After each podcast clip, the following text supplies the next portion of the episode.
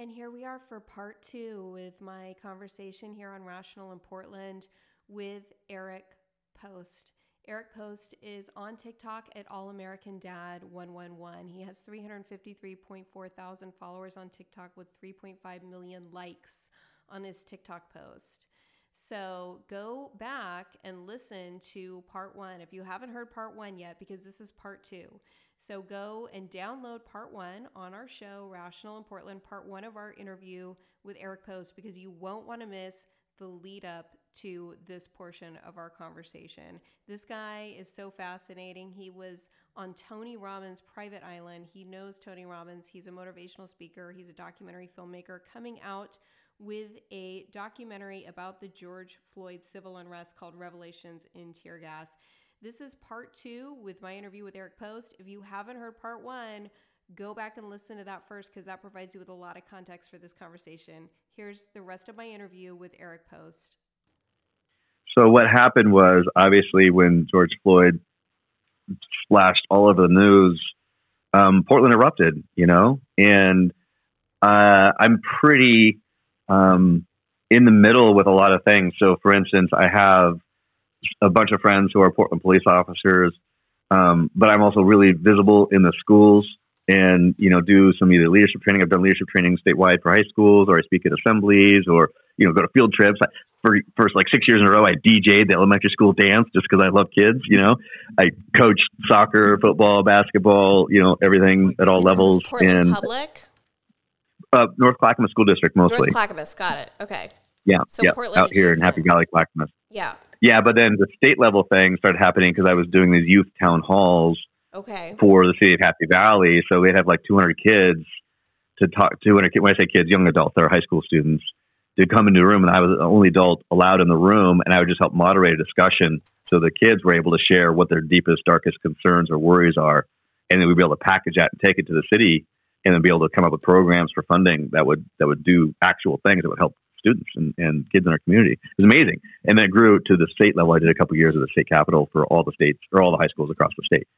So, so my point is with that that I that I have this that I that I have my fingers in a lot of different sort of communities, and I don't I, don't- I don't join groups generally. I'll speak at groups or I'll I'll, I'll you know learn and grow the group, but I but groups to me get twisted and hijacked and manipulated. So I try not to just attach myself to a group, whether it's a political party or a social club or anything like that. I, I enjoy them, but you know, tribalism is our default, and and tribes get hijacked and twisted.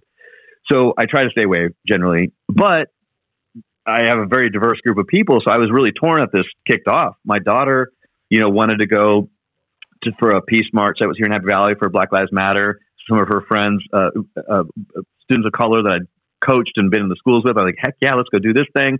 And at the same time, I was getting calls from my police friends and wives of police officers saying, "Oh my God, we're being attacked and I'm being doxxed and they're threatening to burn my house down."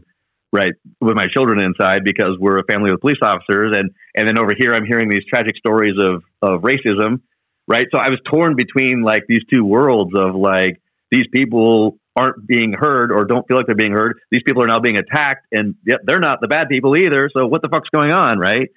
So I, I was getting incredibly frustrated with just the incredible dis- discriminant violence that was happening, and I thought the purity of the discussions that needed to be happening were being drowned out in violence and in in in indulgence that was allowed because of the environment of being locked down from the from the pandemic and people were feeling frustrated and unheard and now they had this excuse to go out and do these things. And I was like, but hold on, you you lost the moment of like really hearing some things that need to be talked about, and it just got wildly out of control in my in my view, right? In my view. So I was like, well, what can I do? So I would go down there every night and I would start walking the line between the by myself. I was walking the line between the protesters and the police officers. I'm like, how can I bridge a gap of communication to keep it from going violent this night? Can can I help them feel like they're being heard, or can I help the cops from not getting Molotov cocktails thrown at them? And I was just So like, what can I do? Went downtown in the middle of Every night. this? Every Yeah, every night I was watching hundred plus nights. Well, I'll get to that in a minute. Yeah, I actually went to over. I went to over 200 riots across the country. All right. Did you really? So- okay, I can't wait to hear about this. so that's how it started and then i start and then i would just be down there to learn so i'd go to some of these rallies just to hear what people of Black Lives Matter were saying, just just to be curious about. Like maybe I didn't know something that I could learn, so I was there. But I'd be standing there, like just listening, and I get surrounded by Antifa. They're like, "You're a cop. Let, let, let's roast you, piggy, piggy. We're gonna beat the shit out of him." Like, guys, I'm not. I'm not a cop. I'm literally just to hear, to listen, to learn. You're, and then they come around with baseball bats, and so it became this whole thing, you know. And and I started getting kind of discouraged by this. Not too much. Um, you know, not too much. I because I, I, I, didn't have the intent. going to like use a bat on you. I mean, do you think that that was a real possibility? Because I, I mean, I've worked downtown for nearly twenty years, and that time period, it's just gotten scarier. But that time period when I worked downtown was one of the scary. I it was the scariest time period I have. Ever, I mean, I'm a third generation Portlander. It was the scariest time period I've ever worked downtown. I watched people beaten to a pulp in broad daylight while I was walking to my boarded up bank from my office, like three blocks. And I don't, I wasn't down where the riots were happening. I mean, all this garbage from the media about, oh, it's only a few blocks and otherwise Portland is great. That was, that felt gaslighting.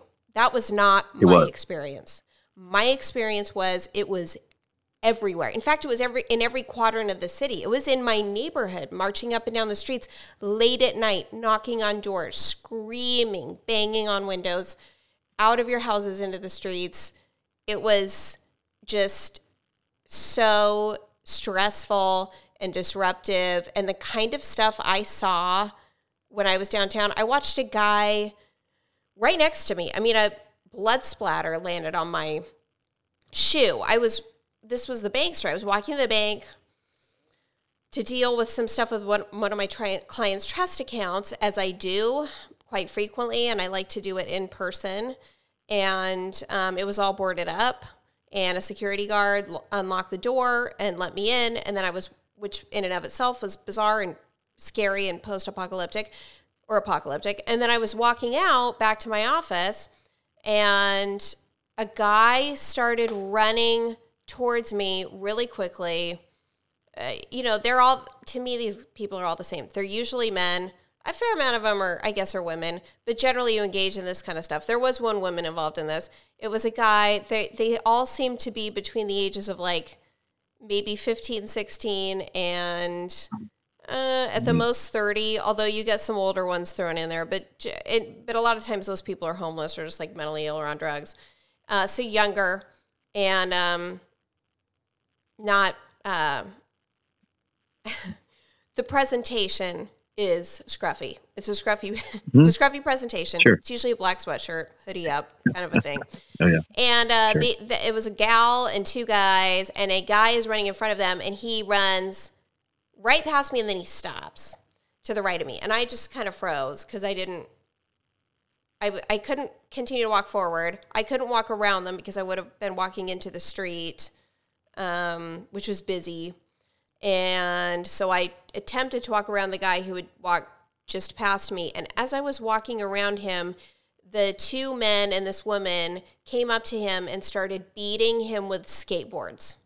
And they beat him so badly that he collapsed and blood landed on my shoe. And I was running as I was worried I was going to get hit. I was running as fast as I could down the street.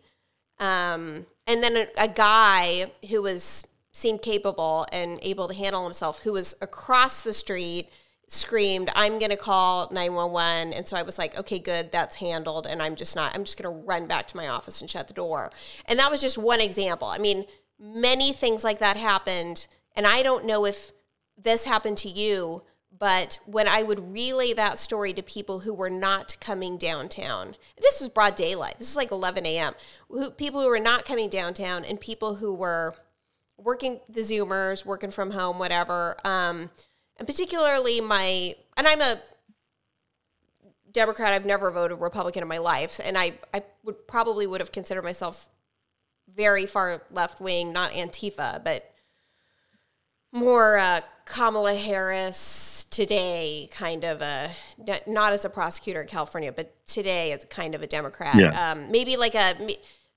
I don't. I wouldn't consider AOC like Sarah E. on her own Antifa type or anything, but I was probably more mm. like an AOC. And um, and I would tell people that, that how horrified I was, but what I was seeing in downtown, and and and I would lead by saying downtown is very unsafe right now, and they would say, they would look at me incredulously and go, "What do you mean by unsafe?" Mm-hmm. And and just that question alone, I felt so gaslit by that, like that there was Mm-hmm. skepticism about the story I was about to tell them. And usually I wouldn't even lead into it. I just I just go, don't need to talk to this person again because they're completely Mm-hmm. incurious about what this what just happened. Um, what I just Mm-hmm. witnessed, what will stay with me for I mean, numerous stuff like that. Running, um, I was taking some, I was doing some film, taking some pictures so I could send it to people because nobody believed me about what was going on in broad daylight. They believed the Nick Kristof op ed where he said, Where are Trump's anarchists? And he said, It's really only happening within three blocks and it's only at night. And other than that, it's peaceful.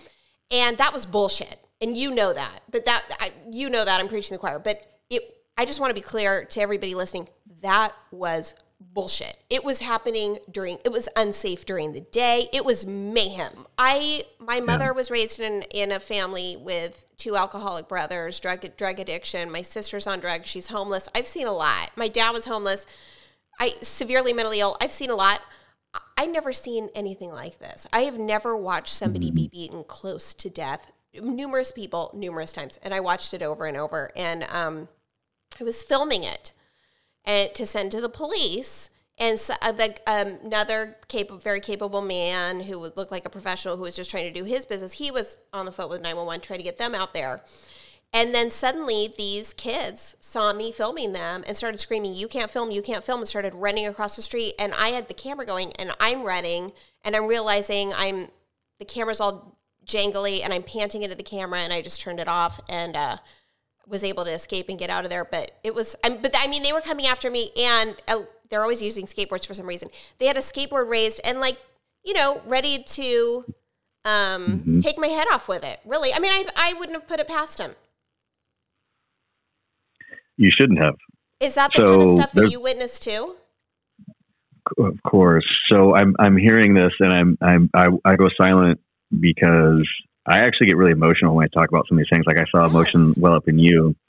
And the same, you know, we have similar backgrounds and things. And like I said, I was in the Marines and I've seen plenty of and I've I've I've also trained, I've boxed, I've been in mixed martial arts, I've trained martial arts, you know, for thirty plus years. And, you know, I know what violence looks like and doesn't look like. And I've been all over the world. I've been Africa and Europe, like I've been all over the world.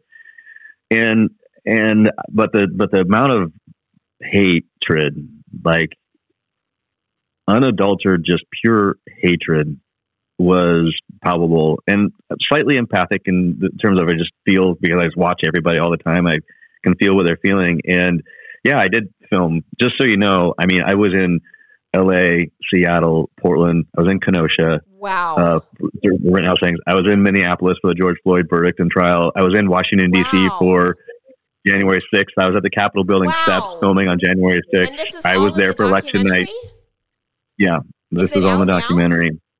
No, not yet. It's in production now. Oh my, and what will it? Do you know what it will be called so we can plug it? It's Or gonna- should we Re- wait? Revelations and tear gas. Revelations. Um, Revelations tear and tear gas? gas. hmm So Um, the idea of all the things that we can learn. END? I N. Okay, Revelations in tear gas. Okay, folks, you heard it first. So, Revelations in Yeah. tear gas. So, when can we expect this to come out? Do you think? Probably in four months, and I'll explain why it's been such a long project um, Well, to get to it. But I, I, right? I mean, we just had the Rittenhouse verdict not long did. ago. It did, but I just I want to pause and recognize, you know, the things that you felt and you heard and you saw are not just kind of real, but were reality for a lot of people for a really long time. For you know, about a year and a half in Portland, it was like that, and people don't understand that. And so when it start, first started kicking off, I was like, "Well, I'm just not going to watch the news. I'm actually going to go down there." So, but I, that's why I went down there the first night. But then when I went down there, I was like, "Wow, it's way different than what's being shown. I'm going to keep going down here so I can understand it." and only if I can understand it, then maybe I can help in somehow. So that's why I started going down there. And through the restaurant as well, I was feeding first responders, I was feeding nurses. We're doing hundreds of meals every week to the hospitals to feed nurses and doctors and first responders. And then I wanted to feed the police officers as I started dealing with the riot. And my partner at the time in the restaurant was like, We're not feeding cops. We're in Portland. We'll lose 80% of our business if they find out we're feeding cops. And I'm like, Yeah, Well, then fuck all our customers then Yeah. I was like, no, then I'll then I'll fucking shut this restaurant down. We don't politicize healthy food, nutritional food. We are here to make people feel better from the inside out. I don't care who they are, what they are. I'm not asking who they vote for when they walk in these doors. We're feeding everybody that needs to be fed right now. So that's actually why I closed the restaurant originally was a fallout with the partner realizing that he was going to discriminate who we fed as a result of the current politics in Portland. I was so like, that's just not how I play. Didn't want to feed the cops because the partner Correct. was worried that the loudest voices in the room would that that wouldn't be consistent with the loudest voices in the room, and then they wouldn't that, show up to eat. But I also, but also, but I also found out that was also a scapegoat because he also believed that way as well. So he blamed the business, but then after a few more discussions, I realized that he actually was anti-police, anarchist, you know, far leftist, which which I wouldn't normally care about. I, oh, like, yeah. my, my employees that I employ, like I'm a, I'm a pretty conservative guy. The way people would label, label me, I hate that label, but that's how I would get labeled, and I, which I cringe at all these labels. But all of my employees were the completely opposite. I mean, we had people with buttons with their pronouns, preferred pronouns, everything, and I was like, I encourage all of that, all of that. Like, I believe that people like if I'm patriotic, if I say I'm fucking patriotic, then I better understand that America is a wildly diverse, incredibly huge melting pot of all these different beliefs and, and ideologies and ways of living. And how so if cool I want my country, they can do that, right? That they can identify in that beautiful. way and walk down the street yes. in that way, and nobody beats the shit out of them, and nobody, I, I um, nobody throws them off a building. They're they're not. They don't live in ISIS territory. They can hold hands. They can call themselves yeah. whatever they want, and they're not like they're not handcuffed and thrown into the back of a car. I mean, they can be who they want to be, which is cool which is cool. And I and as a marine, like I, I would fight for them to be able to have that right and that beauty. The problem is that wasn't reciprocated. No, it was not. It, I, I, was the devil at that yes. moment because I held my beliefs. I bet. I'm sure you were yeah. called a racist. Of course, I, am a white guy with a beard. Yeah. You know, like come on. It, it, and that I have American flag in front of my house. Of course, it, it doesn't matter. It's not true, but that's what they try. So of course, and they would try and you know they'd, they'd, try and post fake reviews on my restaurant, my other businesses, and call the real estate company and say I'm a white supremacist. I should be fired. Like well, whatever. Wow. So you, they like you doxed you. Oh, I get death threats. Who, I had. Who oh, was doing you, this? Who was do? Was this Antifa? It was Antifa. And how did sure. they find you? How did they well, know? I'm visible. how did they know it was you? Well, then, though? Then then what happened is on the 4th of July in 2020 when things are just really crazy I got fed up and I went downtown and I put American flag on the elk. Remember the elk statue? Wow. oh yeah. That was right there? That was being burned and so I was I like fuck its this. corpse every day on the my yeah. the little pedestal it used to be on on the way to my office next to all the these god awful encampments filled with garbage and needles and whatever. I mean, it's just yeah, it's it's an apocalypse downtown. It had been 35, 36 days at that point. I was I was there July 3rd and July and you, I'm sorry, 2nd and 3rd. put an American flag on the elk in front of all these I, people? Yeah, I stood I stood right there, climbed on top of that motherfucker and put a flag there. And and stood up and gave a speech. And and I didn't give a speech yeah, absolutely. I went crazy. About, it was actually the first viral video on TikTok, and I wasn't. I didn't even have an account. Like, I guess I went crazy on TikTok. This? People that were there. Like people that were there. People or regular Both. people. You know, one of the one of the journalists was there. He was streaming for the day. Oh, there was okay. um, two or three people heard because I posted on my social media that morning. I was like, you know what? I'm gonna go and put this put this flag there, not to not to disrespect okay. anybody, but to ask people to pause and let's actually have like my my my speech at the time was instead of being chest to chest shouting at each other let's go shoulder to shoulder and, and talk about the problem. And if we have a problem with police brutality or racism or abuse of power, then we need to work on this together. We just can't be fighting with each other. A hundred percent. So that's what I went down there. I went down there knowing it was dangerous, and I was like, "But this is a this is a, this is an example of if putting an American flag in American City on the Fourth of July is dangerous and controversial, and the system's fucking broken." And I wanted to prove that, right? Okay, and so I did. What happened next? I mean, did they? Yeah, so did I they did. rush you? Did they take the flag down and burn it? I was being. You, I, I can send the videos that, that, people posted. You can see I'm being yelled at and, and stuff like that as an elk, and I'm and I'm I'm I'm taping the fucker right there. And I just, and I sat down and I was willing to talk to anybody, and and I did. And, but I don't have an. I wasn't there to prove anybody wrong. I wasn't there to be confrontational. I was there to be visible and seen, and then that would give me a gateway to have a conversation. But did and so I did that with lot of intent. Have a conversation, or did they become physically yep. aggressive? Both, but that doesn't matter. It doesn't matter. That that's on them. How do you engage in a good conversation with somebody who's like menacing you? I have a I have a way of not Do I'm not being impacted. What do you do? sure. Yeah, very much so. Absolutely. Okay, I need to. you know, they know some somebody somebody can feel if you're there to win, you know, and if I'm there to argue or if I'm there to bait, you I can feel see. that. You can see it my right. you can see it in your body language. They can punch themselves out on me both physically and, and emotionally or, or verbally. It has zero impact of what I'm trying to accomplish. So you're like, I want them to feel I'm not heard." some wackadoo patriot prayer proud boy guy. I'm a dad. Right. I'm pro Exactly. BLM. My daughter wants to organize these BLM marches in our town. I'm doing it. I am engaged with these people of color in my community and trying to support them 100%. and trying to understand. And I absolutely understand the outrage of this murder of this man by a police officer. Absolutely. Uh, There is a clear power imbalance there and a racial imbalance that I accept and I understand. Absolutely. But what's going on here is not the correct response.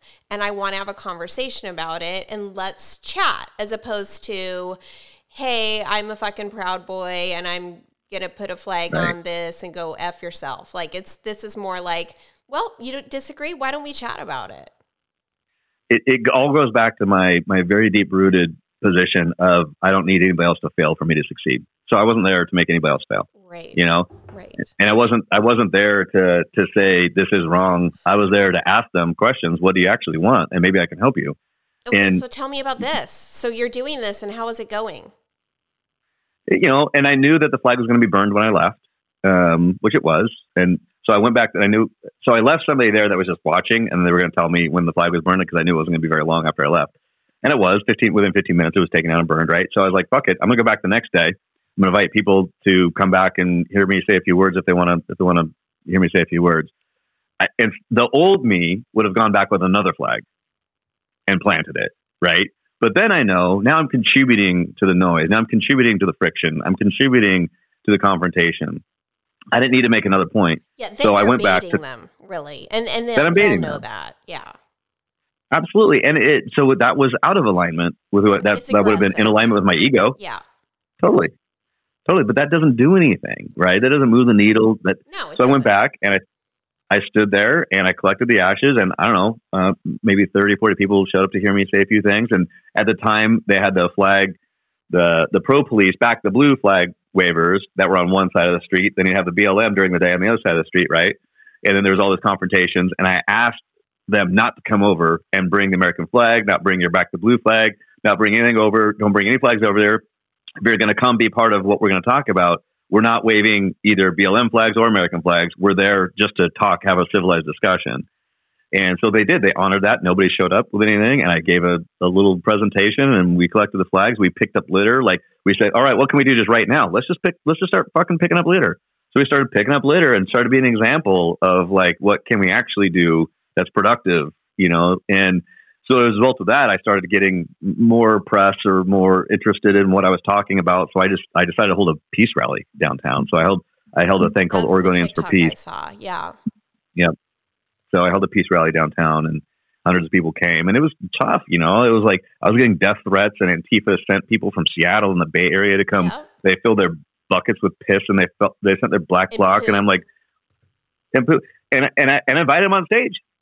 But on stage, I had I had somebody that was that was a, a leader in the Black Lives Matter movement. I had myself. I had somebody else that was there that was a member of the business community. I had a woman of color there that had her her business had been harassed. I gave I wanted to give a platform for I wanted to be an example of how can we all speak together and we don't look the same, pray the same, vote the same. How can we do that? I wanted to be an example of that. That's God. That's. That's exactly what I'm trying to achieve with this podcast. Is like we have to talk to each other. It's amazing where you can find connectivity. So as as one on one, but the thing I learned, like I said, being in all these different groups, and so I Right, so as part of my project, up there, which is amazing. of course, but that's in alignment with who I actually am, and so I wanted to also get people to say like, oh, he's not who I thought I was, you know. So here's the, here's let me give you another backstory. As part of the project, I've sat down with the heads of Black Lives Matter, Brown Lives Matter, the Black Panthers, the Brown Panthers. I debated Kamau Bell for the show Shades of America for CNN for three fucking hours in the middle of downtown Portland. I, I read Stamp from the beginning, white fragility, uh, why didn't we write all all the books that the left were digesting. I read, you know, yeah. stuff from Jonathan too, yeah. Haidt, The Righteous Mind, and yeah, that's a great because I want to understand it all, right? And then you can't debate somebody if you don't understand their position. That's right.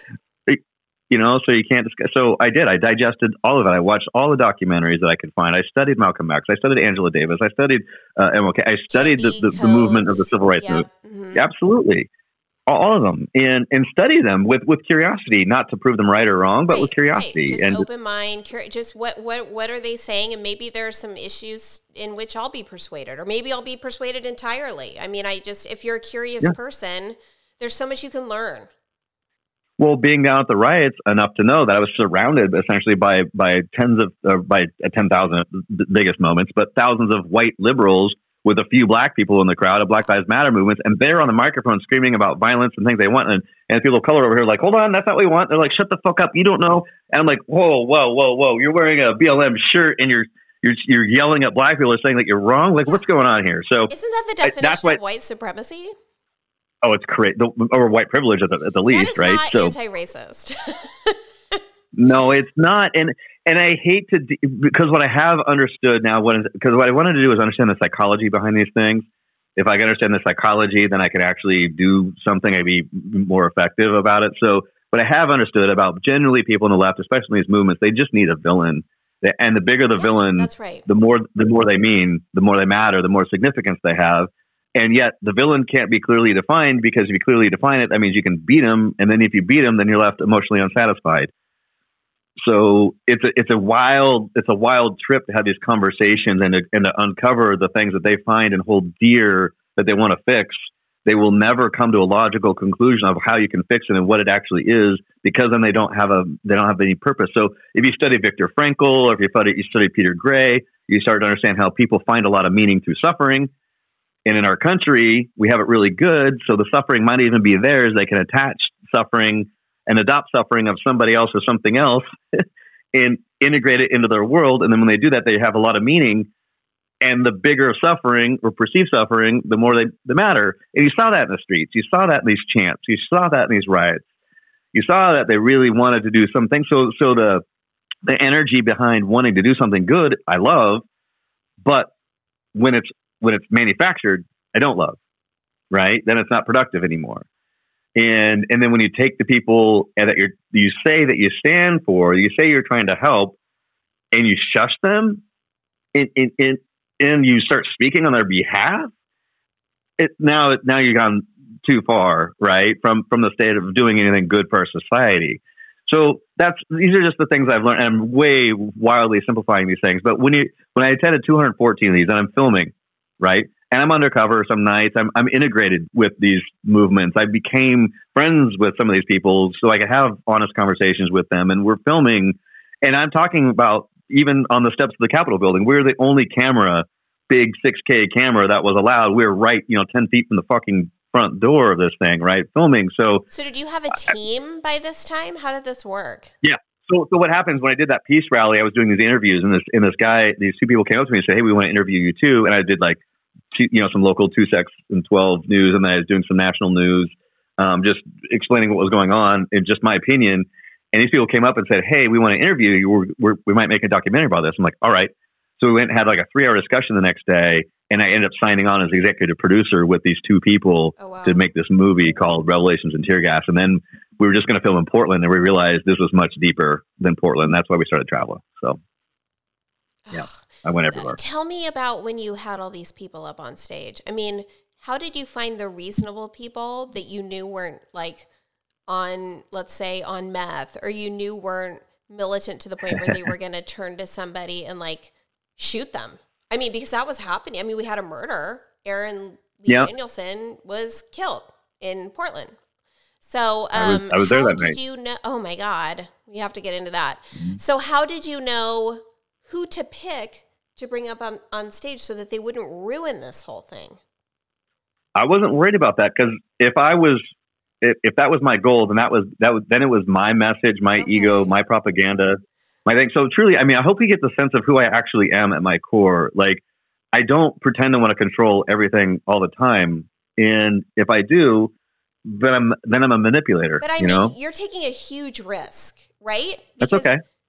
Well, I it's okay. it's admirable. I don't think most people would become. Obviously, you're capable and you're a bigger guy who can handle himself, but I certainly would not feel comfortable.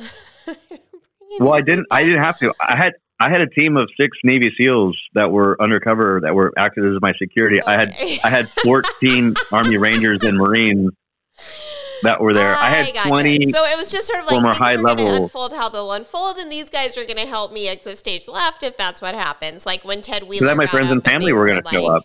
Gas me, Teddy, and booing him, and he did get tear gassed, and like that was not going to happen to you.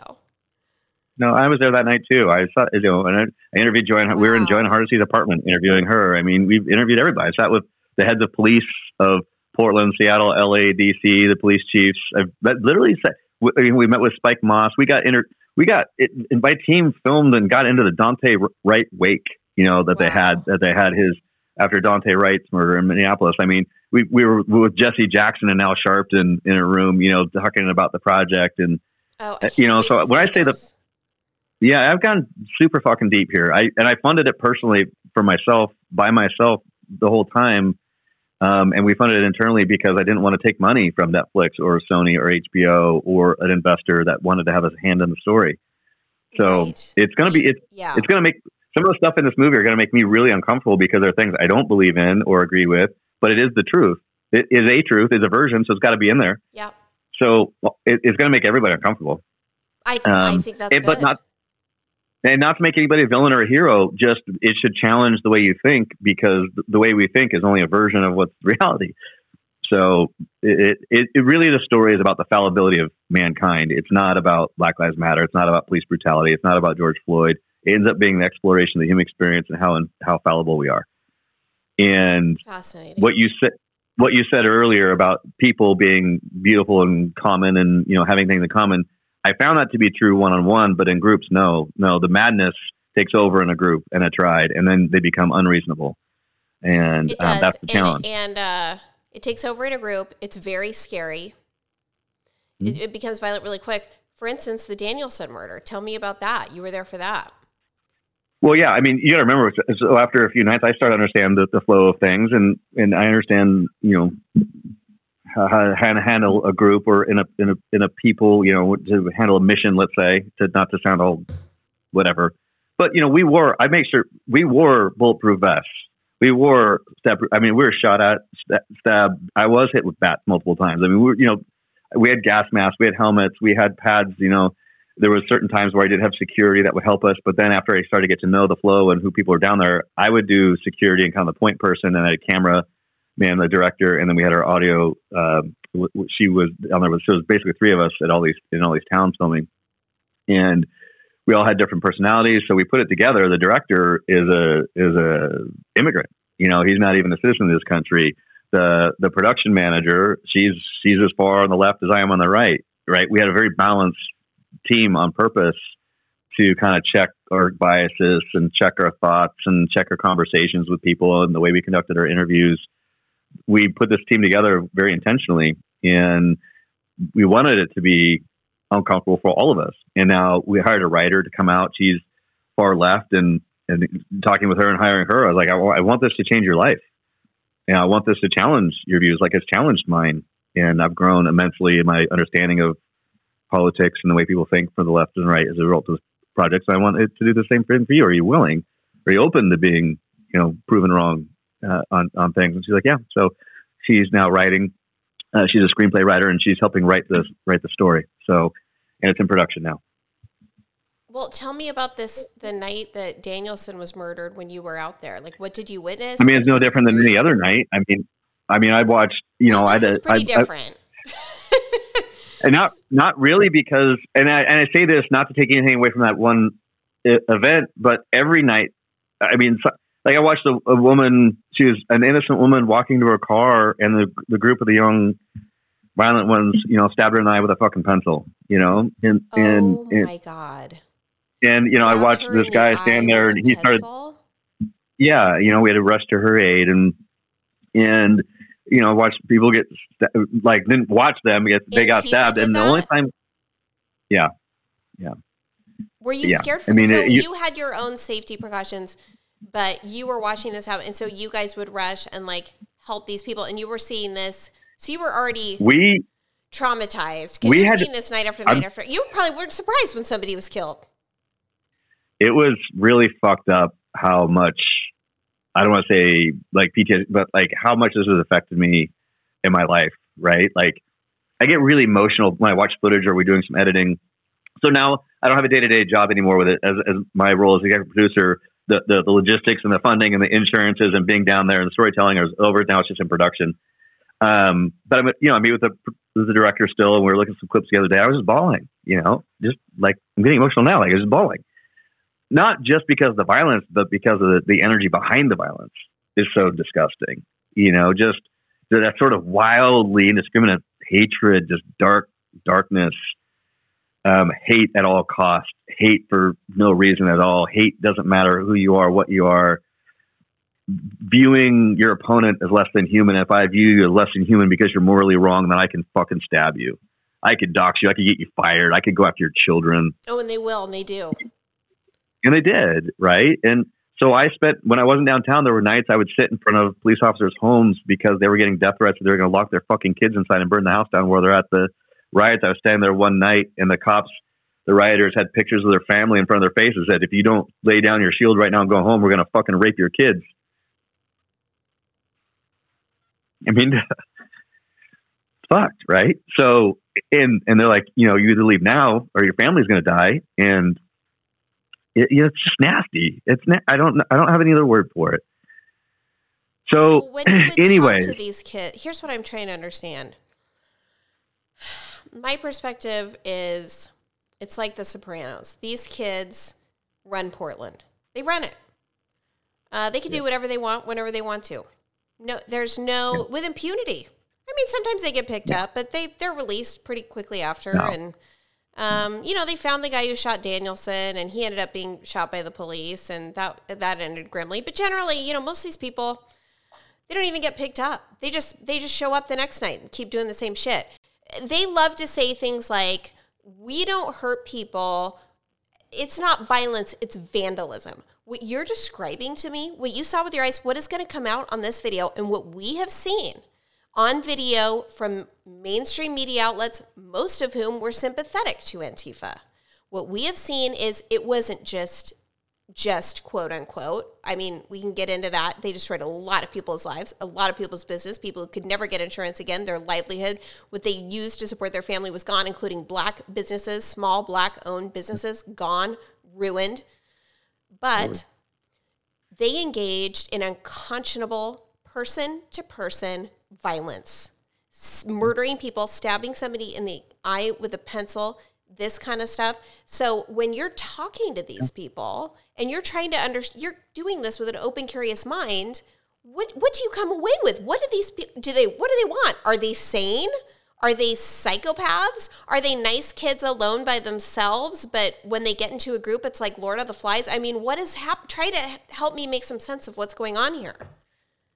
Yeah, so I wouldn't. Ch- so when I was at these events, when I would go, I was there as the observer because we're we didn't want to mess with things. We didn't. We weren't trying to make people do things or not do things because that's what was going on in the news. That was what's going on with these different movements in these different groups. You know, I started understanding how they would dress up as each other and they'd do sabotage each other. They'd frame each other for doing stuff, and it was you know, and he was dressing up dressing up as as Blue Lives Matter and causing havoc, and Blue Lives Matter was dressing up as Antifa and doing stupid shit. Like it just it was like Dungeons and Dragons. It was the most immature, ridiculous examples of the lowest forms of intellect and humanity and and care that I've ever seen. I, I, I hope I never see it again. Um, But we're still But- seeing it, so- right? We so- are still well, yes. it. but when I was there, the only time I ever intervened was when somebody's life was actually at risk. So, like one time in Washington D.C., I had to jump in because they were kicking this guy in the head as he was already down. Right, so you know, I had to jump in, and you know, then I get hit with bats that night too. You know, but that was You the only time I'd actually too? intervened. Oh, sure, yeah. So did your seals jump in? no, then I didn't have. That was only the first couple of weeks I only had them, Holy and the rest of the shit, time was Eric. So yeah, but it was needed. I had to I had to do this. You have to understand the support I had, you know, from my family that to to you know understand why I was like, you know, why I'd kiss my kids, you know, on the kind of getting emotional. Fuck. But you know, my family, my friends were like, "Why would you go do this, man? Why would you kiss your kids on the head and go and come home at four in the morning with bruises and smelling like tear gas and like what the fuck, you know?" And it it, it wasn't because I had a interest in death, or it wasn't because I thought I was invincible, or it wasn't because I was in for the adrenaline rush, but I needed to understand what was happening, not just to my town, but with people. You know, we were dealing with the pandemic, we were dealing with all these things, and and I just I knew that I couldn't be a leader in my community, or I couldn't be a great father if I didn't fucking understand it for myself. So it just started as a as a result being curious. The reason I'm getting emotional is just because of the I can't I can't answer your question. You can't reconcile that sort of hatred and violence. It doesn't make sense. It isn't justifiable, right? Even even if you really felt like every black man was ever going to get shot that was ever pulled over by every single police officer, even if that was your belief, I don't know how then you'd still go and stab innocent people in the eyes and, and lock, you know, they'd chain the doors at the at the precinct with the cops inside and then try to light Set the building on fire. fire. And yeah. I mean, why, all these all these things, and I was there for all these things. And yeah, that's attempted murder. Absolutely, but you would hear. So I would be there listening to what they would say to justify it, and it was the most wildly absurd. What are they? What what what what were their justifications? I'm dying to hear this. Well, first of all, I mean, and I'm talking about the extreme, right? You uh, also got to understand that I did hear some no, things. These, that, these are the left wing. I'm talking about the extreme. These, these, yeah. the people who would. Yes, we should be clear. So, for those of you who don't live in Portland or, or you know, or the, the Zoomers from like Bethany Village or something, you don't understand what was really going on down there. Generally, besides what I described that I saw during the day, and I'm sure you saw a lot of that too, Eric. Um, sure. Besides the fringy extremism that you would see during the day, that was just it was an unsafe place sure. to be to an extent. Absolutely, I would argue it's still a very unsafe. I not would argue. My opinion is downtown yeah. Portland and Portland generally, it's in every quadrant of the city now, is an unsafe place to be. Period. But factually, at factually. the time that this was going on, I think I just expected the riots to occur at night like Nick Kristof was telling me that they did in the op ed. And when I was seeing that this stuff was going on in daylight, it was shocking, but it wasn't to the, it was, it was here and there. It was it wasn't every day that I saw this in broad daylight. It was a few days would go by and I wouldn't see it. Now, on the other hand, once the uh, sunset and all the crazies came out, and um, everybody woke up from their tents in Lownsdale Park, and got their guns and their weapons and whatever, it was game on. And it, was full sociopathic nightmare. Sure. Let's barricade the courthouse and set it on fire where people are processing inmates in the basement. Yep. And, and there was, it was yelling at the cops. Let's say there's cops on the top of the building that were spotters. They would yell, jump, pig, kill yourself, jump, over, over, over and over. I mean, it was, yeah, it was an absolute kind of stuff. Yeah. Yeah yeah, it, threats. I'm going to talk to you. I'm going to come to your house, and so I got it. So yes, to be clear, but, but let me say fringe. this though. Let, I'm going to interrupt here because I want to understand that. I don't want to villainize the people that were there for the right reasons that no, didn't engage in these not. things, but but but I saw them get radicalized. Oh, did you? Really? I, I watched people because I would follow them. So at the beginning, they'd be like, "We'd never do this. We're here. Da da da da. We'd never do this." And then later on, I'd see them in full fucking helmets and, and wow. gears and shit throwing rocks and so, so I, I watched the radicalization which became the most scary part so yeah so i didn't interrupt you but that was line so i just a, a lot of people believe including myself until just now that there was a real bright line between the blm teressa raiford joanne hardesty speeches mm. kind of a thing during the day and I'm not saying that any of them became radicalized, but I, I, I had thought that there was a real bright line between them and reasonable people no. who legitimately were terrified that, that the police were going to kill all black people, basically, like you said, and, and reasonable people who were upset about George Floyd, Floyd's murder, which was completely justifiable and wrong. Right, right. Um, right. and and who felt like they needed to fight for racial justice generally, which is a a a value I commend and absolutely stand behind that and their right to peacefully protest that and their need to peacefully protest that. And I, th- I think that's great. And it's great we can do that in this country and we should celebrate it and honor it. Now, my understanding was there was a bright line between those people who were following the Raifords and the Wall of Moms and Leaf Blower Dads and the people who would barricade and, and set fire to the police station. And you're telling me actually there was some bleed over from the group and they would become some of these, not the high profile, reasonable people, um, but you know, some of these they were probably young kids maybe i'm guessing would become radicalized and end up over at the justice center with the setting setting the fires not always young, but yeah, they were definitely bleed over. And the line started, the longer it went on, the more those lines were blurred. Like with the Wall of Moms, for instance, when it started off, it was a pure thing. And then, you know, after a few days, I started seeing the the known people that knew that were violent put on the Wall of Mom yellow shirt, do the thing, yes. and then take it off and put on their fucking riot gear. Although you know, that and then, wasn't and then, people being radicalized. Those were people being sneaky and disingenuous and using that's Wall true. Moms as cover for their criminal behavior, which occurred every night starting day one. Because my criminal defense yep. colleagues would just they didn't disclose any confidential information to me, but they would say most of my clients are not press people.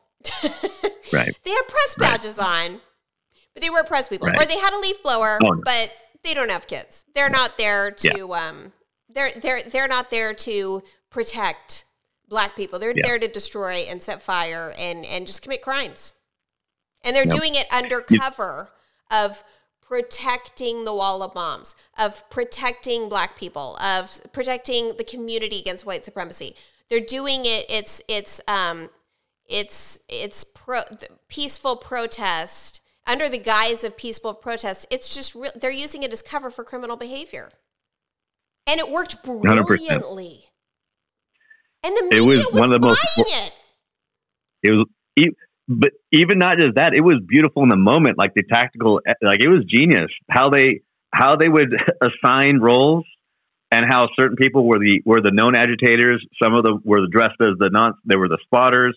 Like there was a it was a well oiled military like yes, sort was. of example and from from the assignments of the sleeping bags to the shields. Do they go up to make the weapons you know at the parks and they bring them all down. They'd have the training or they'd have the organized training sessions that and then they'd have the strategy sessions. Like these were these were set time set meetings. People were given assignments sort of things. And it's fact. That's how it was. So um but i'll tell you that this became kind of the norm in not just portland but in the other cities as well. All right? And it was it was disheartening to see it spreading like that. Uh, you know, they'd watch the, what would work in one city, and there would be people that would go from city to city. I would see the same people, you know, in different cities. Um, so that's just how it was as well, even in Washington D.C. um, for for some of those nights. So it wasn't it wasn't just an isolated thing. It was an absolute 100% attack on things that were going on in America, what America stood for. I mean, I heard person, you know, everybody wanted to de- not just defund police, but fucking remove the police. They they wanted to tear away the Constitution. They wanted to remove the Bill of Rights. They wanted to not have a government, not have any fucking property taxes. You know, this was indigenous stolen land to them. Right. Nobody should own a home. Right. You know, like like I mean, not, those are the extreme opinions, but it was very common in the streets. It was thousands of people held that opinion well, with the microphone and get people America. But it's not extreme for Antifa Black Bloc. That that's de rigueur kind of uh, platform yeah. issues for them. Yeah, and it's so whatever. I mean, that you know, there there are anarchists in every parts of the globe, and I understand that. And there are there are right sided radical anarchists too. Well, Portland happens to be the birthplace of Antifa for the United States, right? Well, so it's very prevalent in a here. really. I mean, this is the place where we almost had an Antifa mayor. That was close. Sure. Yeah, I know. I can't but, think but of Antifa wasn't born in the country like here. that. Right, but but Antifa is not an American thing. Antifa was not born here. All right, it was born in Italy. Right.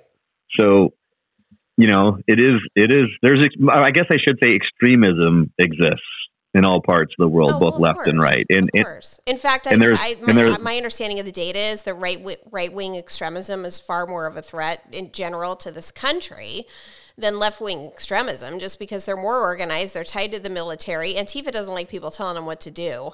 Um, they're they're right wing extremists are they're older, they're more seasoned.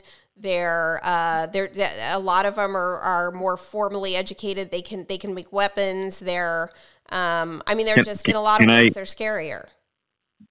Can I can I actually challenge that real Yeah, quick from what. I've Sure. what I've seen? And this might be biased opinion. I'm, I'm going to admit that.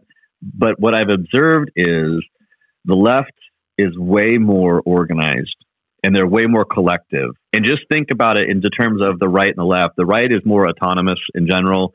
Generally, the, the best of the right goes into private business. The best of the left goes into politics or the or the service of the collective Mhm. right? So if you just think about it from the standard premise of the, the right and left and how they operate, the left is actually way more organized than than the right are. So you will see smaller cells of right extremism, I think, but they're much smaller. They're not as well organized. They don't communicate with each other as well.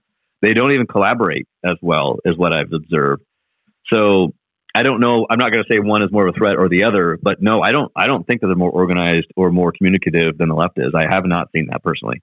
Generally, around 70% of domestic terror attacks are from um, right wing extremists, and that the left wing comprises a much smaller group of terror attacks. But to me, I, I mean, I live in this myopic, hermetic bubble of Portland, Oregon. White in Portland, right wing extremism is not our problem. I mean, those people self select, they don't live here. They're certainly not living in a condo downtown. That is not our Right. issue.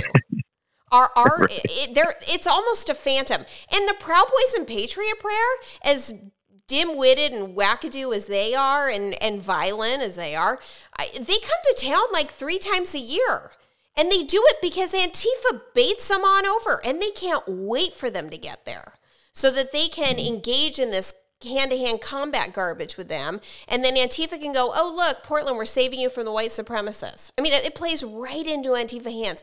But otherwise they don't live here. I mean they have to come into town. They have to come to antifa's turf. This is antifa's turf. So it was just interesting for me to hear this data about nationally what's going on because I'm in this little hermetic bubble where Antifa controls everything. That's my our issue here is a m- man getting shot during um, what's supposed to be a bunch of peaceful protests about a just cause for racial uh, justice and civil rights. And so, and a man gets shot, and then there's violence every single night, like pencils being put in people's eyes, and attempted murder going on. We're going to barricade the the Justice Center, we're going to set fire to it. We're going to set fire to Mayor Wheeler's, Wheeler's condo. I talked to a family who lived in that condo who had a, a fi- commercial firework munition come through their window. They had two little kids, including a baby. I mean, that, and we tolerate it it's tolerated. It's allowed. So, I mean, I know there's an arrest every once in a while, but generally they're right back back out on the streets. And Mike Schmidt is not looking to put away Antifa. That is not he's on his tragically agenda. He, he's not a DA. He's a, he's a political weapon. When I when I start to talk like this, I back myself off because I I don't want to contribute to the noise of of judgments and accusations and whatnot. That I, but when I talk about Mike Schmidt, I can just look at the data, so I can talk about the data and talk about the about the number of arrests versus the number of indictments versus the number of cases tried versus the number of But you know people put in jail. Can't you talk about the data? I mean, you can look at the data. You can That's what I'm literally look at the number of times Patriot Prayers come here. You can look at the amount Sure. of violence that's incurred in Portland, and you can separate Yeah. it into the right and the left. And the left has a bigger margin, right? I mean, isn't that just a fact? Uh, and and it is a fact, and that's why I just want to make sure I'm being very clear about that. That I, I really only want to put my conversation and my energy behind things that are actual facts, or I'll, or describe something that I personally witnessed. no, totally agree. But 100% agree. um, I, I guess I should clarify. just- Do you think I said anything that you feel is um I mean, these are things that I I because I feel like I'm a data-driven person, these are things that I feel like I have data to support, but do you have you heard anything that you feel like, uh, I don't really think that that's a- accurate? no, not at all. But I'll even go further. Like you know, because I've had the benefit of literally sitting with, like I said, the Proud Boys or the Three Percenters, and then listening to them, and I've sat there and listened to Antifa and Black Lives Matter. But like I've just heard the conversations, right? Not not to not to film or not to like manipulate or, or get involved with or anything, but just I just had the benefit of listening to them. And the way they talk about things is so wildly, wildly different. And the amount of violence that's discussed and talked about is so wildly different. And the reason, uh, uh, their perceived reason for why they exist is so wildly different. One, the right is basically for preservation, right? You think conservative, right, is more like conserve what we have, status quo sort of thing. And the other side is no, we got to tear it all down. So just if you just name just the premise of the, their existence, you can understand the the energy behind their activities, right? Maintaining something has a different existence and energy than tearing it the fuck down, just in general. So if you just think about it from that that one basic foundational standpoint, then just see it expressed in every way, then you're justified in what you saw. You're justified in what you witnessed, right? And what, what you're seeing in Portland. It's a tear down, and that's violent, right? You have a young family. Are you? You're coming out with this documentary. Everybody knows who you are. You've been doxxed. You've been harassed. You've been threatened. You've had death threats. Are you nervous that they're going to set fire to your house? No, I don't. I, but I'm not making anybody a villain. I don't. That's the thing. Like we we're not going to talk. Don't you? That's not. But but I'm not naive about this, and I want to be very clear. I'm not naive about it, but at the same time, I'm not going after anybody. Right? Think, this isn't a Veritas hit piece. But, the, but they obviously think that you are, or else they wouldn't be doxing see, you and but, harassing you. But you'll see. But that was but that was before the project. That was with me putting a flag there. That was me doing a peace rally. That was with me trying to stop something. Right? You understand? Like I've actually shown footage to Antifa and BLM and Black Panthers and and head of head of the civil rights movements and Spike Moss and J. A. Salam and and and and Al Sharpton and, and Re- Reverend Jesse Jackson and like like heads of heads of Antifa like they've seen this. We've talked about this. We've had discussions. They've seen footage. They agree with what we're doing and what we're showing. Right? So there was no pushback. You're not getting harassed anymore. Nope. Nope. Mm-mm. And that nope. ended when you stopped well, I, I speeches and you just started filming? But but you get I mean I get trolled just for saying you know like oh you know happy Fourth of July or oh Joe Biden can't make a full sentence right then I'll get you know then but I don't care that's not there's nothing tangible well, there there's nothing different. real yeah that's not like a physical threat to you or your family what about right. no that's that's stopped about a year and a half ago Right. What about? Um... And the reason why it stopped, just to be clear, mm-hmm. is because I wasn't the villain they were making me out to be. Like when they came to my, like they had a, they had a team of like ten black bloc in the in the back, like starting to harass people as I started to speak. I gave an opening speech, and I had somebody like watching their their channels, their communication channels, and one of them tweeted into their one of the rooms, "Hey, this guy's actually not that bad to listen to," mm-hmm. and they stood down because I wasn't the guy that they were making me out to be. Mm-hmm. Right so that's that's how it is. Like if I can't be the villain, then yes, a couple of radicals could or whatever. But not in a group. Like they understand who I am and who I'm not now. Like it's not. I'm not. Like uh, part of what they believe in, I can understand. I've I've been I've been handcuffed by a cop that I shouldn't have been. Like I understand what. Me- Let me actually break it down to you this way. I what makes my skin crawl is when anybody abuses their power, especially a man in a position of authority with a title in a, in a building, an office building, a police officer, over a child, a, a school teacher, over a dog, over their wife or their spouse, it fucking makes my skin fucking crawl, right? So I understand the reason why you'd want to stop all police brutality, any innocent black, white, or anybody being shot any, by. Any reason, but but my, but it, I I get the I get that like visceral like reaction to it. Like it, it, it physically affects me if I really do think about it. So I, I want to honor that, but at the same time, it needs to be channeled in a way that actually fucking stops it. Yes. And you can't become the devil you're fighting. No. Or right? worse. And no. so there be or or worse. And so when you become the devil you, you pretend to fight is when you become a devil that needs to be fought. right? And I don't speak or, or challenge anybody to make enemies enemies make themselves with me these days, and and I just don't I don't go out to make enemies. I don't have I don't I just don't work that way, and it's not being naive. It's just it's a small distinction in difference of existence and conversation. Um, so like that, that's why I could Ted go down Wheeler. to the American flag. I think Ted Wheeler's mealy mouthed. I think in a lot of the in a lot of ways he supports them to the extent that he lets them just kind of do what they want and run the town. Uh, why why do they hate him so much? Why did they set his condo on fire? be, because you can't appease them. Okay, he's a wildly intellectual human being with very little common sense and very little awareness. Hard agree. Right.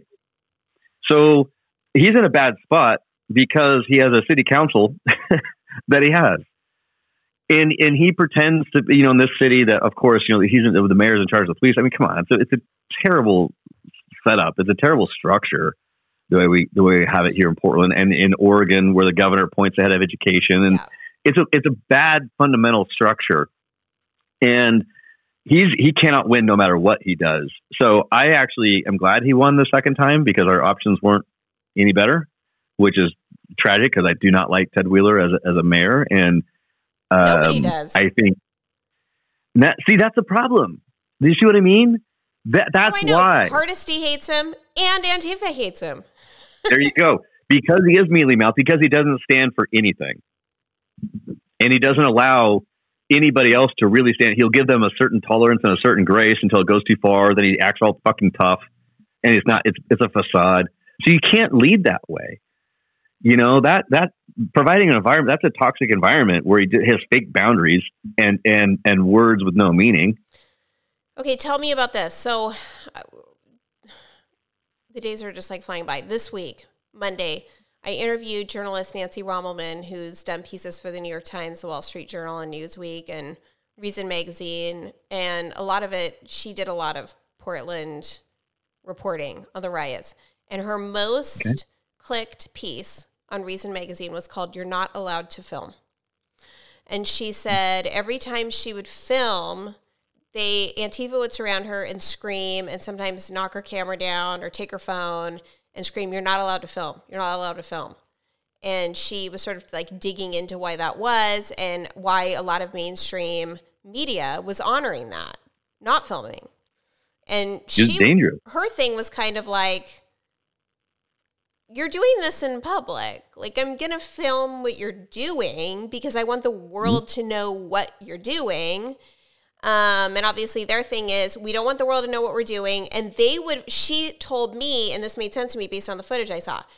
Her analysis was Antifa would film after they'd antagonize somebody, right?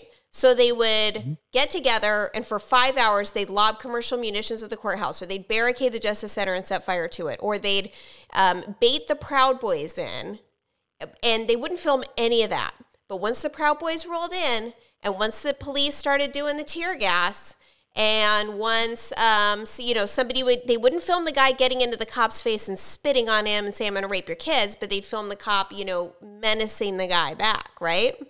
So um, they would bait people or create these situations that were then fabulous content for the message that they were trying to get across.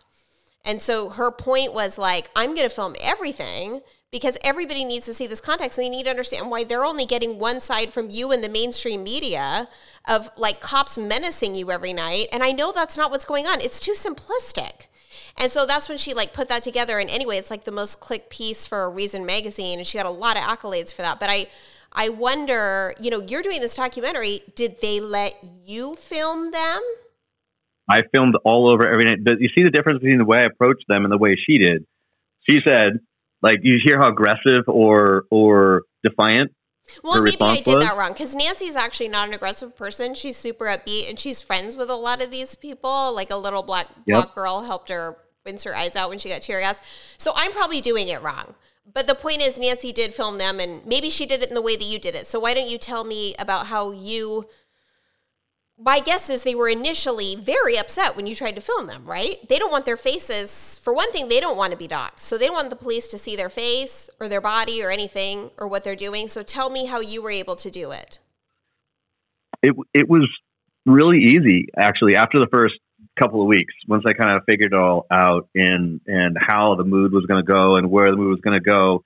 And the thing is, though, that with my project, if I can get a message across and I could do it, in, and I have a choice of two different ways. I can do it in one way where I'm showing a woman's face, making a Molotov cocktail, and then lighting it at the police, or I could show it, or I could prove the same point, but not have her face be on the movie screen. I'm going to choose that. Hmm. Okay. And the reason why I'm going to choose that is because I'm not there to also ruin anybody's lives. I'm there for people to listen and hear and understand and be educated and to maybe discover something that they didn't discover if they hadn't watched the film. And if I can do that without ruining somebody's life 10 years from now, I'm going to choose that. Interesting. You're right. She And not just me, but- she would film their face. So you're right. Yeah, that's different. And So that's the, and, I that- so is that kind of what the mainstream media was doing. So they so they wouldn't have been mad at you for that. No, but they, they say, "Hey, don't film me here," and I would say, not. "I've been film filming here Yeah. 13 no i would oh, say i've been filming here 13 nights in a row i've been i've been i've been here 60 nights in a row i've been here 50 nights in a row i was also in kenosha um, we've been filming every night is that okay if i just keep filming if i'm if i'm careful about what i'm filming yes that's okay and you, you see what i mean so it was it wasn't a like i have the right you're in like, public did you ever go undercover and just throw on a black hoodie and be like, "Comrade, I'm on your side. I'm like, let's film this. Well- I'm not going to dox you." i didn't lie we always had i mean i was in almost, almost all black almost every night just because that's if you Yeah, wore anything can else then you stood out without lying. That's true. You don't have to say Yeah. I'm on your side. You could just say, "Dude, I'm Nope. not gonna. I'm not gonna ruin. I'm not here to ruin anybody's life. I'm just filming." Yeah, exactly. And and it was that kind of spirit. Like I just they just knew it. They could just feel it. Like you just and I hate to kind of go back to it's just but it, but it really is like your tone of voice, your body position, No, your stance. sure. No, and you're It's- it's you're a- doing your sales while you're doing that. Absolutely. You're But- I wasn't there to lie to anybody. you know. I, wasn't there to lie to anybody, and I wasn't there to make anybody. Yes, like me as an individual, as a person, I would have loved to fucking like make like physically get involved in a few nights and physically make somebody change their mind and like debate. Yes, absolutely. But that's my damn ego talking. That's weren't me as a like minds, not these people. Nope. Nope. And That's the so why so why would I do that? Piece you can buy yourself. And if I'm getting real deep because we've been deep this whole time, I also wanted to be an example for my kids. Oh yeah, no if for you sure. if you want to have real influence, then you got to be smart about it. And and influence comes with using logic and reason, not all emotion. so I had to take my emotion out of it in order to do anything that was influential. Well, tell me about the book. Is the book based on the riots too, or tell me about that? No, and yeah, I, well, holy God, we've been talking about. So no, the book, the book is more about some of those lessons, but it's not. It's not about the riots at all. It's like about taking those things and then, and then applying those. The spirit of the book is if I had essentially my last 24 hours, I was given the gift of knowing that I had a full another day to kind of collect and curate everything I wanted to pass on to my kids. What would it be?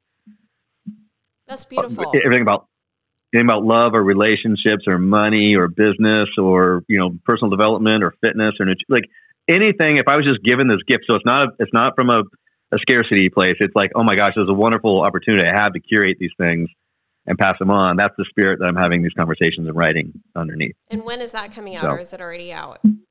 i hope to have it this year. No i'm writing now. And so some of the stuff you'll see i do on tiktok are just little teeny blurbs Yeah, that are kind of like little things i'm starting to write yeah they're they're really it's they're beautiful messages. And then when do you have a title? Do you have a or is that we don't know yet? I have a few different titles. It's funny because I spent three hours last night. Same thing with a podcast. I'm launching a podcast, and I've had some amazing interviews already. But my po- my podcast is more of a production. So instead of just producing the um, conversations, I'll produce a, a written piece that will include the conversations, essentially being a chapter of one of my books eh, or, or the book. And so that's the podcast. So I've I've had some amazing guests so far but I, nothing's produced and released yet. Um, I've, the only thing I've really released was my interviews I did with some of the gubernatorial candidates. Um, oh, great. Which ones? So I, it was Christine Drazan, Bridget Barton, and Brandon Merritt. And then so is it when you do the podcast? Is it going to be the same? Um, since you're incorporating things into the book, is it along the same lines like life lessons? It, yeah, the podcast will be all about that. So I want to focus on really the things that actually matter. Like, like to me, love matters. To me, relationship matters. To me, self awareness matters. To me, understanding what money does and doesn't do matters. Um, you know, relationships, both being intimate and non-intimate relationships, those matter.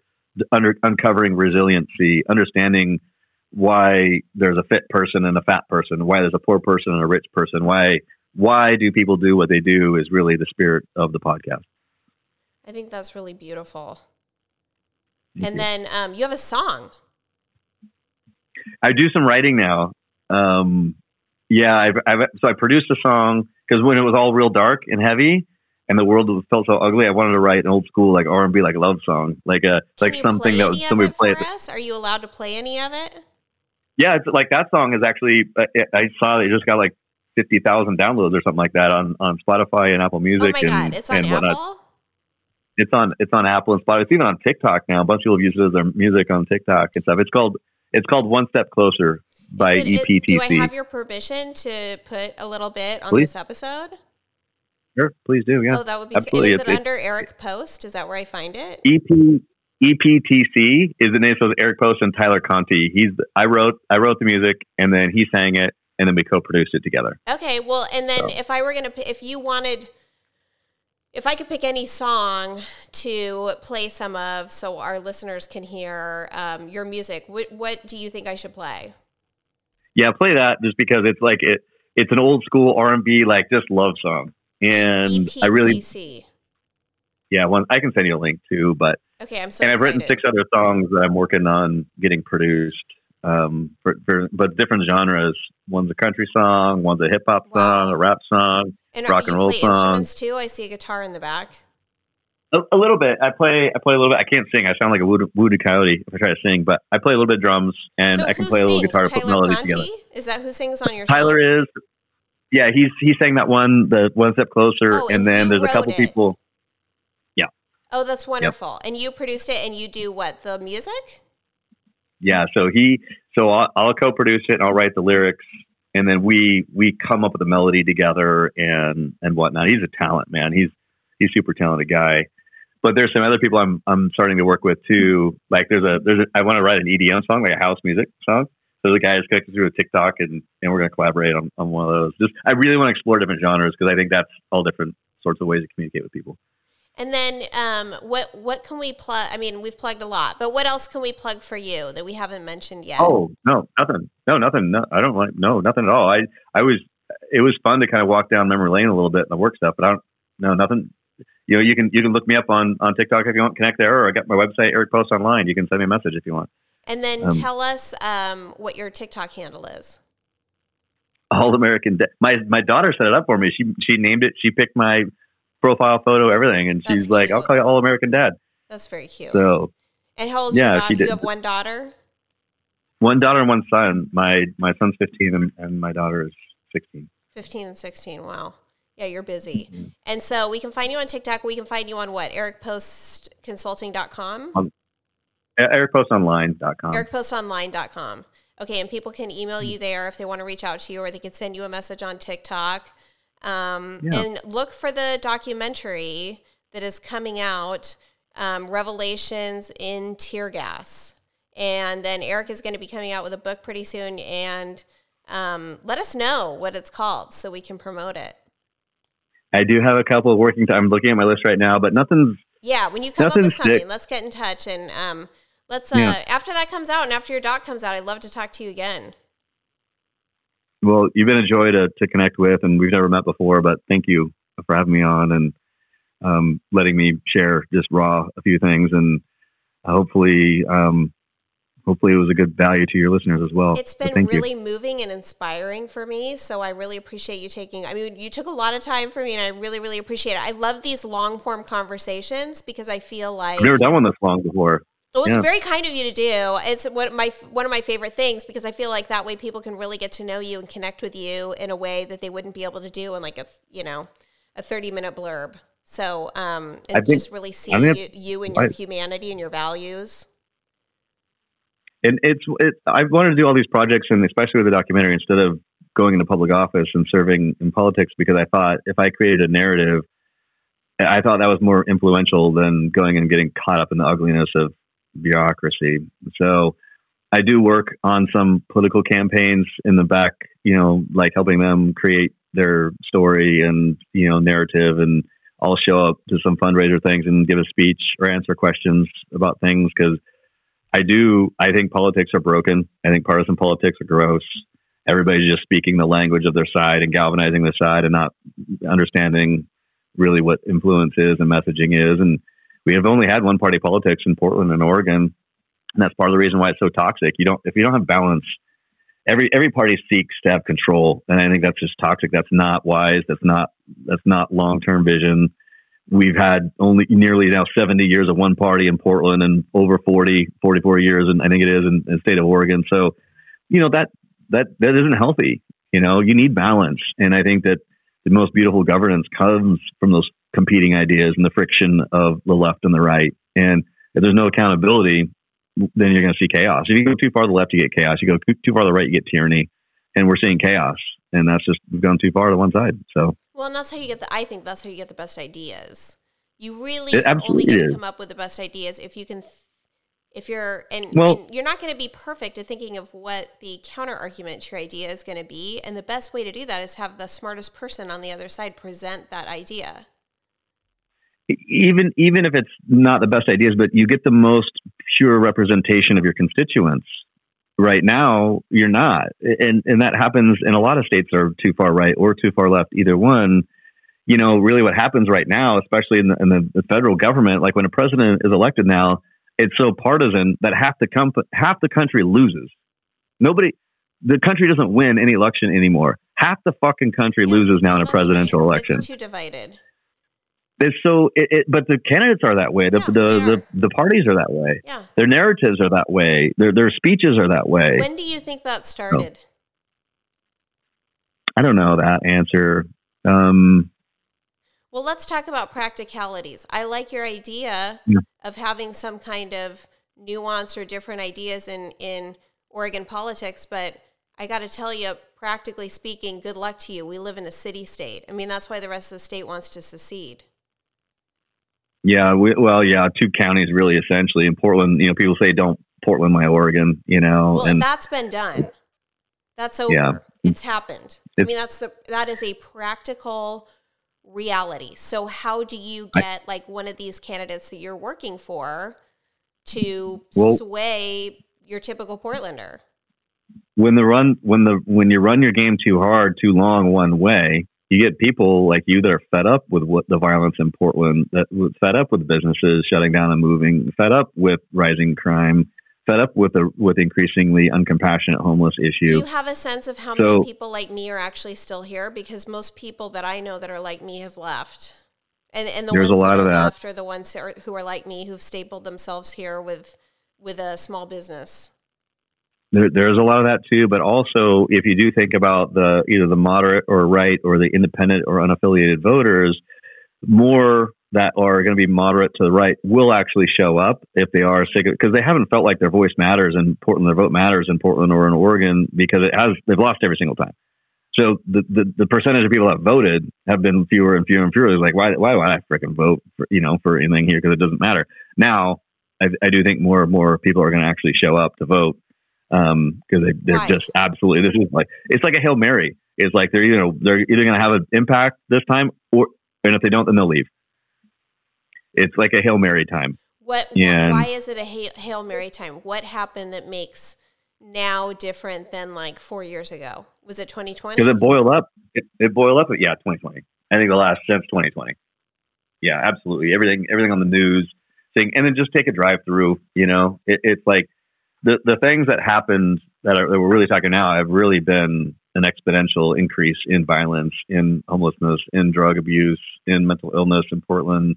This has really exploded exponentially in the last few years. So, do you have any data? It, it, and I'm sure you must because you work with these candidates, and I'm we are all dying for this data. Everybody who's curious about this city is dying for this data. Do you have any data about how many people in Portland Metro you know, the ones who actually, let's face it, de facto decide the elections, which is part of why I haven't changed my voter registration independent because I want to be able to figure out who the final candidate is and and Port- Oregon is so goddamn blue and there's so many people in Portland that the reality is the primaries really decide who the final result is. So I want to be able to vote in the primaries. And I haven't changed that, but I do you have hmm. any sense of how many people there are who would say vote for one of these candidates that you're working for because it's hard to know what that data is because the loudest voices in the room are you know it's hard to see Dan Ryan, Kotek, and I I can't see past that. But maybe you yeah. have data and you can. I have some data, data, data. I say it both ways. It's funny. Yeah, no, um, it is both but, ways. Yeah, I, I, I, I have seen that. Not just that, but I've actually sat with some of the biggest political strategists that have ever worked on campaigns have come to Portland and to Oregon now, national wide. I'm talking on the Republican side. Actually, are here working because I actually see statistically the only opportunity that they've actually really had of, of either flipping seats or taking a governor that they've ever had in their lifetime. Mm-hmm. And, and so, what's the and that percentage has some, on that? What, what, what, to what extent are things changing? Like, let's say, my, I mean, my guess is previously it would have been in high 80s, 90s, uh, far, practically extremist. Uh, left wing candidates could could get in. I mean, Sarah Iannarone, she didn't cut it, but close enough. You know, your hard, you got your Hardesty's, you got your Kate Browns, you got your. I mean, you know, I like Rene Gonzalez is a. Rene is, is very going to be the road. Um, yeah.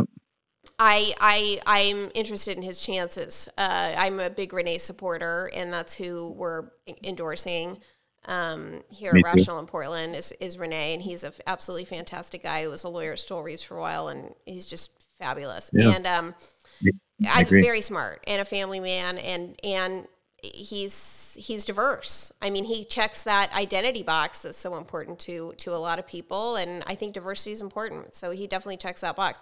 But I guess my question is, if if I I mean, I think in years past it would have been 80s, 90 percent.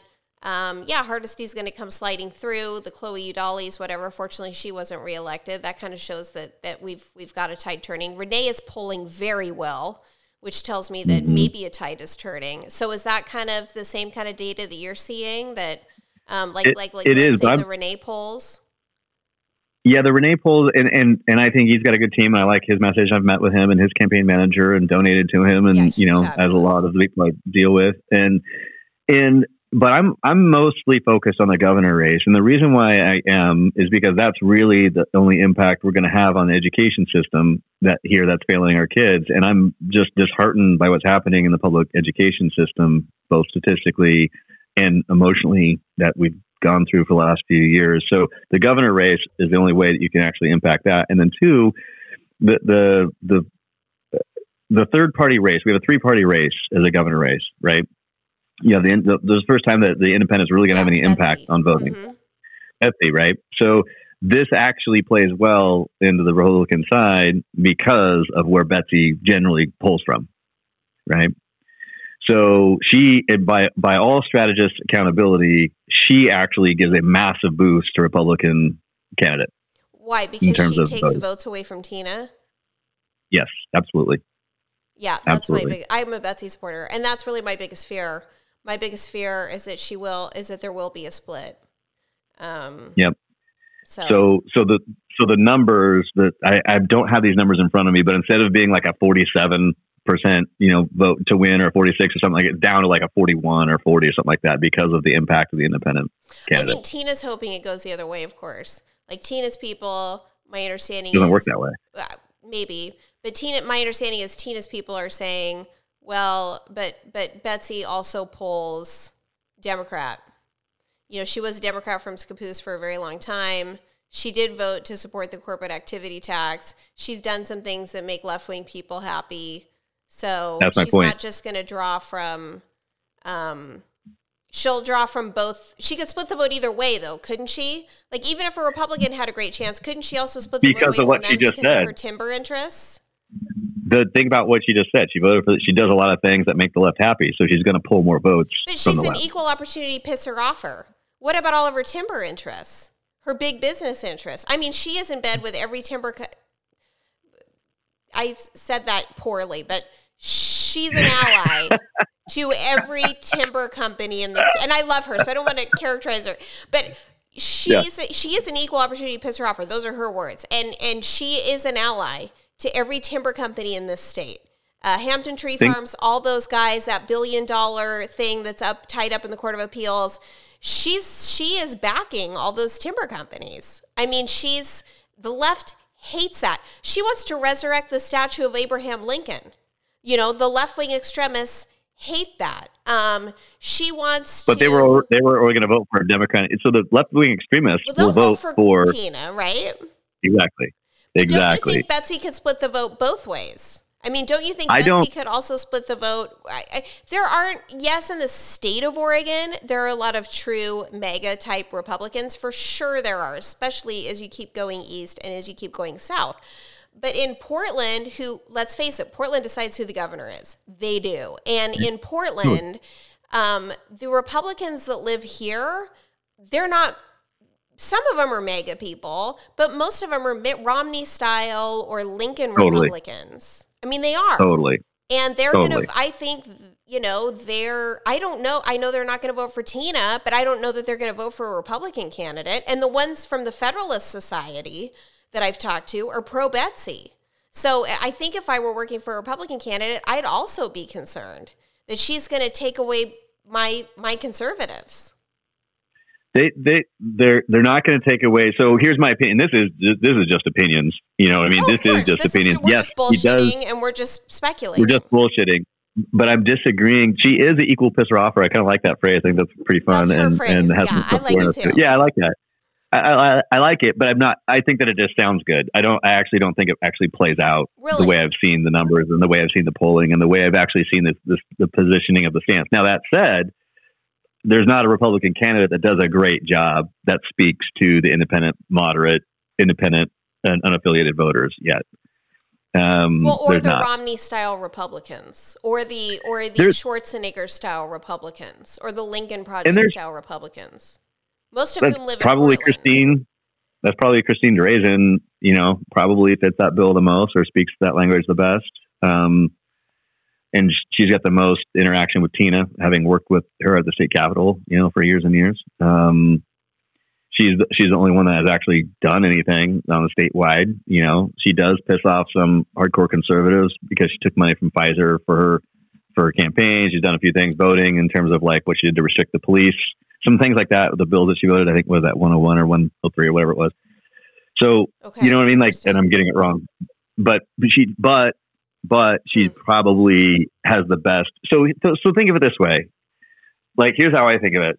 A lot of people don't read the fucking voters pamphlet. no, A lot of people don't understand who's tied to the timber industry, who's not. no, A lot of people just simply hear a name that they're most familiar with, or they watch one debate that's and they like, I like that Tina person. Kotek. okay.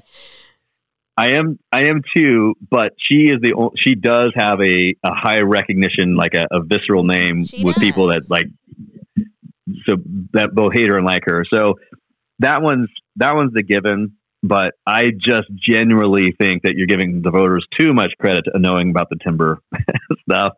And if any of the right side give her a good job saying hey she's been a 25 year democrat she's just she's just faking as an independent that that might stick with a lot of people Huh. so Well, um, Eric, this has been great. I I just love getting to know you, and this has been such a delightful and lovely conversation to have with you. And I appreciate you um, going deep with me here. And um, I hope you come back because I'd like to plug your book and the the uh, documentary. Well, I, I, you know, anybody that has any interest of having real conversations, I'm all for. And you know, having lived here my whole life, I don't live, I don't live in the city of Portland, but I'm 15 minutes away, and um, it's not good to see it.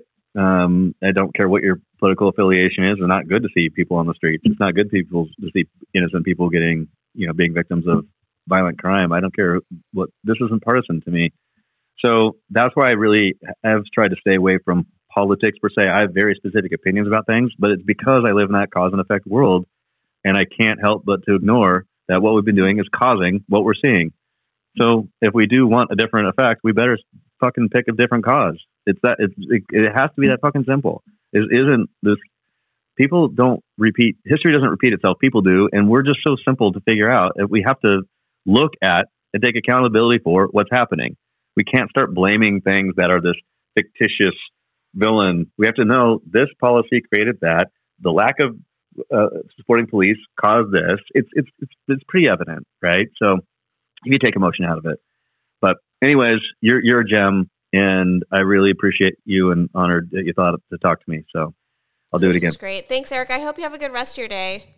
So that's the conclusion of my interview with Eric Post here on Rational in Portland.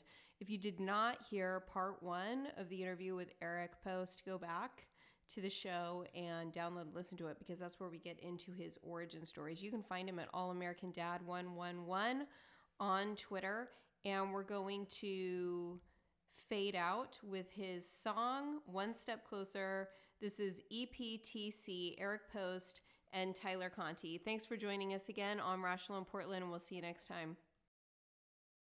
I Always told myself that I would always feel that way. And until you let me pull you in, I thought my mind was made. But then this song in my head, it began to play. And it sang, Just let me love you. Just let me hold you. Just let this be one step closer to forever, yeah. Oh, just let me feel you until I hear you. Oh, let this be one step closer to forever. Made it so far down this road alone, my heart was growing cold. I was searching, I was yearning, I was wanting a love that is only for the bold. Then I spun you around like all the love songs ever played. Now I, I can say, just let me love you. Just let me hold